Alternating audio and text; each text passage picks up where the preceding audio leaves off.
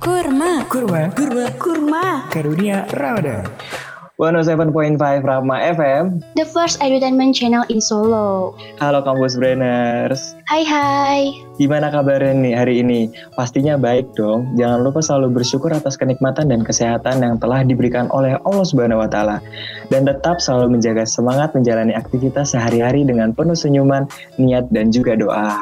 Nah, seperti biasa dengan segmen dan voice yang berbeda pastinya pada podcast kali ini di spesial program Kurma Karunia Ramadan edisi podcast Lebaran. Barengan sama Ainun dan juga partner aku Aku Brili.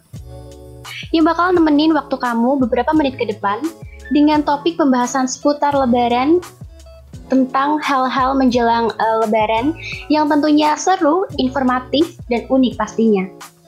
Nah, betul. Tapi sebelum masuk ke topik pembahasan nih, aku mau nanya Ainun nih. Gimana Nun puasanya lancar? Eh, Alhamdulillah sih eh, sejauh ini lancar-lancar aja ya Briel. Kalau kamu sendiri gimana? Ada yang bolong nggak nih kira-kira? Alhamdulillah nggak ada yang bolong dong. Nah, tapi aku mau nanya lagi nih Nun. Kamu ada kendala nggak sih selama puasa ini melihat mukbang gitu makan di sosmed? Aduh itu bener banget sih lihat mukbang seliweran ya di Instagram sama YouTube yang hampir setiap hari dikunjungin bener-bener goda banget sih. Tapi sebisa mungkin buat ngehindarin. Iya. Ngomongin makanan nih, aku mau tahu dong makanan favorit kamu selama puasanya apa? Kalau aku sendiri kayaknya semua menu makanan apalagi masakan ibu ya itu jadi menu favorit bahkan karena semua jadi favorit nih bikin berat badan aku makin naik. Kalau kamu sendiri apa nih menu favoritnya? Wah, sama sih. Semua makanan yang dibuat orang tua aku tuh pasti enak. Tapi yang lebih spesifik nih, makanan favoritku tuh adalah mie instan. Makanan yang dari dulu nemenin hari-hariku saat lapar, walaupun sebenarnya nggak boleh dikonsumsi sering-sering sih. Karena ada bumbu pengawet di dalamnya yang menyebabkan banyak ganggu- gangguan kesehatan, seperti obesitas, resiko kanker, terganggunya sistem pencernaan, dan juga ini ya, buat cewek kalau keseringan makan mie, bisa mengganggu jadwal menstruasi. Karena kandungan zodium dapat mengganggu hormon yang menyebabkan jadwal bulanannya bisa terganggu gitu. Sebenarnya masih banyak lagi sih penyakit-penyakit lainnya. Informatif sekali Brili. Tapi kamu hari puasa ataupun eng- enggak kok mie instan mulu sih? Anak kosan banget deh kayaknya. Ya iyalah, di tengah-tengah puasan Ramadan gini, apalagi kalau siang-siang ya, lihat es teh sama Indomie, be, rasanya pengen mokal. Bener banget sih. Emang mie instan di kala puasa itu rasanya tuh beda banget, nikmat banget. Yoi, tapi ngomongin Ramadan ya, yang sudah dibahas oleh teman-teman kita di podcast-podcast sebelumnya nih, bulan Ramadan ini sangat berbeda sekali dengan bulan Ramadan tahun kemarin, karena tahun sebelumnya tuh kita bisa melakukan aktivitas-aktivitas biasa yang dilakukan di saat bulan Ramadan.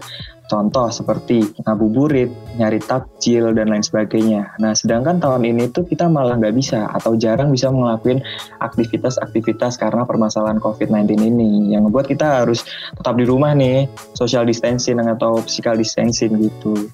Ya, semoga kita bisa dipertemukan lagi nih ya di Ramadan tahun depan dan dapat memperbaiki iman-iman kita. Amin ya rabbal alamin. Amin ya robbal alamin. Bener banget Briel. Tapi ada sisi positifnya nih eh, pandemi COVID-19 ini. Em, orang tua aku sendiri tuh bilang, untung banget aku masih bisa ngerasain makan di rumah bareng keluarga, kumpul bareng keluarga. Jadi nggak bingung buat nyari buka puasa, makan eh, untuk sahur, bangun untuk sahur kan susah ya. Nah, tadi kan udah bahas seputar Ramadan nih. Sekarang kita bahas pasca Ramadan, yaitu Lebaran. Ngomongin soal Lebaran nih, pasti ada dong tradisi-tradisi yang dilakukan untuk nyambut bulan Hari Raya ini. Mungkin kita bisa flashback ke tahun sebelumnya nih ya. Mungkin dari kamu, Non, apa aja sih yang biasa kamu lakuin saat menjelang Lebaran ini? Kalau biasanya eh, hal-hal yang aku lakuin menjelang Lebaran itu salah satunya beli baju baru ya. Kalau tahun-tahun lalu seperti itu, cuman eh, tahun ini eh, apalagi kan eh, diskon di mall tuh besar-besaran banget. Tapi tahun ini aku nggak beli baju Lebaran karena emang lagi gak tertarik aja dan dan beli baju Lebaran baru itu bukan suatu hal yang wajib. Nah, terus eh, kita bisa pakai baju-baju yang lama yang masih bagus-bagus yang masih layak pakai lah istilahnya karena uh, anjuran dari Rasulullah sendiri itu kita menggunakan baju-baju yang terbaik dari baju-baju yang kita miliki. Jadi kayak gitu kampus planners. Jadi kamu nggak perlu bersedih hati kalau kamu nggak eh, nggak uh, beli baju baru atau nggak memiliki baju baru, kamu bisa pakai baju-baju terbaik dari yang kamu miliki. Jadi gitu Bril. Nah kalau ngomongin baju baru nih jadi keinget lagu. Lagu apa? Lagu baju baru. Alhamdulillah itu. Masa kamu nggak tahu? Oh iya aku pernah dengar sih. Cuman itu dari siapa sih? Itu tuh karyanya John Dayat yang dinyanyikan oleh Mbak Dea. Oh iya lagu itu nyeritain kalau hari, hari Lebaran tuh nggak harus identik dengan baju baru dan pesta pora ya. Mm-mm, jadi intinya tuh kamu mensyukuri apa yang kamu punya dan saling memaafkan dengan ikhlas kepada sesama saudaramu. Itu adalah esensi hari kemenangan yang sesungguhnya. Oke, nah terus nih, apalagi Bril, biasanya yang kamu lakuin menjelang hari Lebaran? Wah ya pastinya ya mudik dong aku biasanya tuh tiga hamin tiga atau hamin satu gitu biasanya mudik ke rumah nenek gitu kan. Biasanya di sana kumpul sama saudara-saudara jauh kita quality time bareng di suatu rumah nenek terus kita kumpul-kumpul bareng gitu. Kalau kamu? Kalau aku sendiri aku biasanya mudik itu uh, dua hari setelah Lebaran. Jadi aku bukan tipe yang leba uh, sebelum Lebaran tuh mudik. Dan uh, kamu ngalamin juga nggak sih kampus BNS juga kalau kita tuh ketemu sama saudara-saudara, kumpul sama saudara-saudara, apalagi ketemu yang cakep tuh cuman emang sekali-sekali itu aja. Dan bener-bener menyanyiakan ya sih karena adanya si corona ini. Bahkan uh, biasanya kalau kumpul saudara-saudara kayak gitu, kita selalu ditimpain beberapa pertanyaan dan pertanyaan-pertanyaan itu uh, seputar kuliah di mana, jurusan apa, kerja apa, bahkan untuk kampus brainers yang usianya udah mateng nih pasti ditanyain kapan nikah. Aduh itu pertanyaan yang bener-bener gergeten banget gitu loh.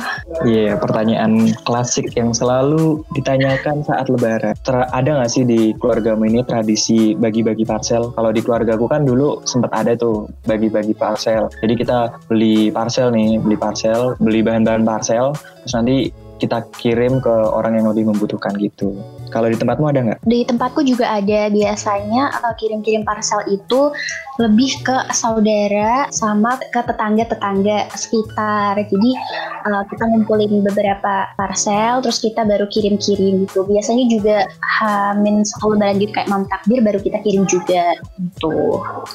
Nah ngomongin hamin satu lebaran nih, biasanya kan malam takbir itu penuh dengan keramaian dan kemeriahan. Uh, kalau di lingkungan kamu sendiri biasanya tradisi malam takbir itu kayak gimana sih Bril? Kayak mukulin beduk keliling takbir keliling atau gimana? Atau kamu di rumah aja? Kalau dulu ya di, di rumahku yang di Jogja itu dulu aku ada yang namanya keliling takbiran gitu. Cuman dulu aku jarang ikut kan. Cuman dulu juga aku sering sering lihat, suka banget dulu pas waktu kecil tuh ngelihat kan ada orang takbiran tuh seneng gitu. Orang baris, mukul-mukulin beduk, mukul-mukulin drum, sampai ada tuh mukul-mukulin temen dia pas takbiran gitu. Nah, habis itu makin ke sini tuh kayak aku kayak aduh takbiran nih mager banget keluar pengennya di rumah aja gitu loh sambil bisa main HP bisa rebahan gitu kan nanti juga ada tuh yang depan rumah lewat takbiran nah itu kan bisa didengar Ya sama sih sebenarnya di lingkungan aku di sini juga takbir keliling itu selalu ada ya tahun-tahun sebelumnya tuh. Jadi aku biasanya uh, waktu kecil dulu selalu lihat takbir keliling. Bahkan aku sampai ke alun-alun uh, kan pusat kota tuh ya. Jadi pasti banyak banget takbir keliling tuh yang lewat di sana. Seru banget sih, ada kembang api kan meriah banget jadinya. Tapi semakin besar, uh, sekarang aku juga sama kayak kamu milih sebenarnya untuk di rumah aja. Uh, paling menyiapkan kue-kue nyiapin, kue-kue lebaran dan pasti aku cemilin sih. Tapi dulu kamu tipe orang yang pas kecil tuh suka main petasan nggak? Aduh, aku nggak. Aku anaknya kalem banget kalem kayak ya? gitu Kalem ya, kalem. Oke, oke, oke. Kamu pasti gitu ya? Main petasan dilemparin ke teman-temannya? Nggak hanya teman-teman sih sebenarnya. Ke kakak pun juga lemparin. Oke, okay.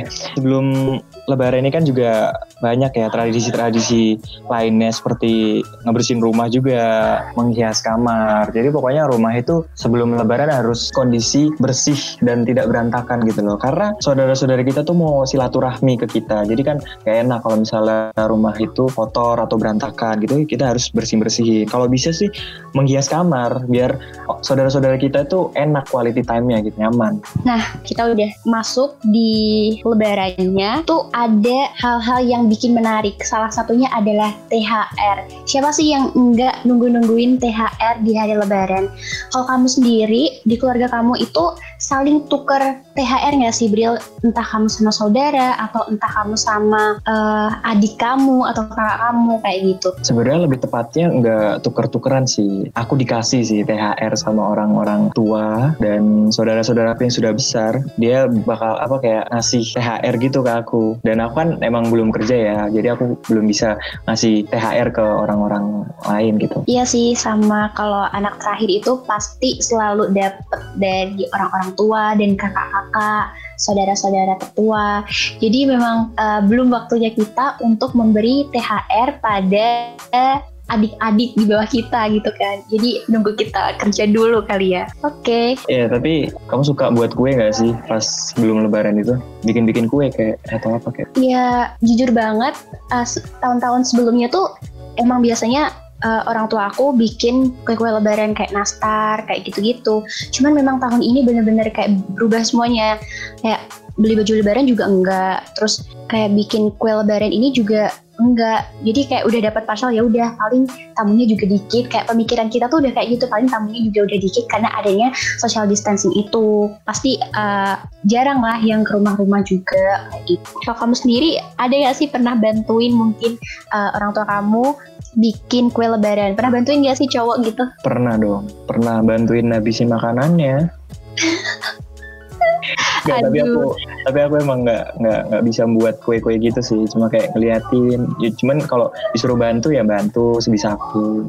Cuman yang paling banyak juga ngabisin kuenya bukan buatnya. Nah jadi yang kita tahu kan bahwa sebelum lebaran dan sesudah lebaran itu kan identik ya dengan yang namanya halal bihalal ya tahu lah ya halal bihalal itu adalah aktivitas yang silaturahmi maaf maafan kepada saudara atau kepada orang yang mempunyai salah.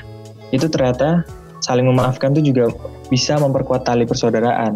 Seperti sabda Rasulullah Shallallahu Wasallam yang bersabda gini Siapa saja yang ingin diluaskan rizkinya dan dipanjangkan pengaruhnya, maka sambunglah tali persaudaraan. Jadi intinya tuh kalau orang yang mau dapat kelimpahan rizki, itu banyak-banyaklah bersilaturahmi dengan keluarga, dengan saudara-saudaramu gitu. Iya benar banget. Jadi kalau dalam situasi pandemi COVID kayak gini, mungkin saudara-saudara memang nggak bisa datang ke rumah, tapi tidak menutup kemungkinan untuk kita selalu uh, berusaha untuk meminta maaf. Uh, kita bisa halal bihalal atau mudik virtual istilahnya. Jadi bisa minta maaf melalui video call uh, bareng keluarga besar, saling tetap inilah sambung tali persaudaraan, uh, saling bersilaturahmi. Seperti itu ya Bril, seperti itu kampus brainers. Karena adanya COVID-19 nih, jangan jadiin lebaran tahun ini sebagai suatu kesedihan buat kamu.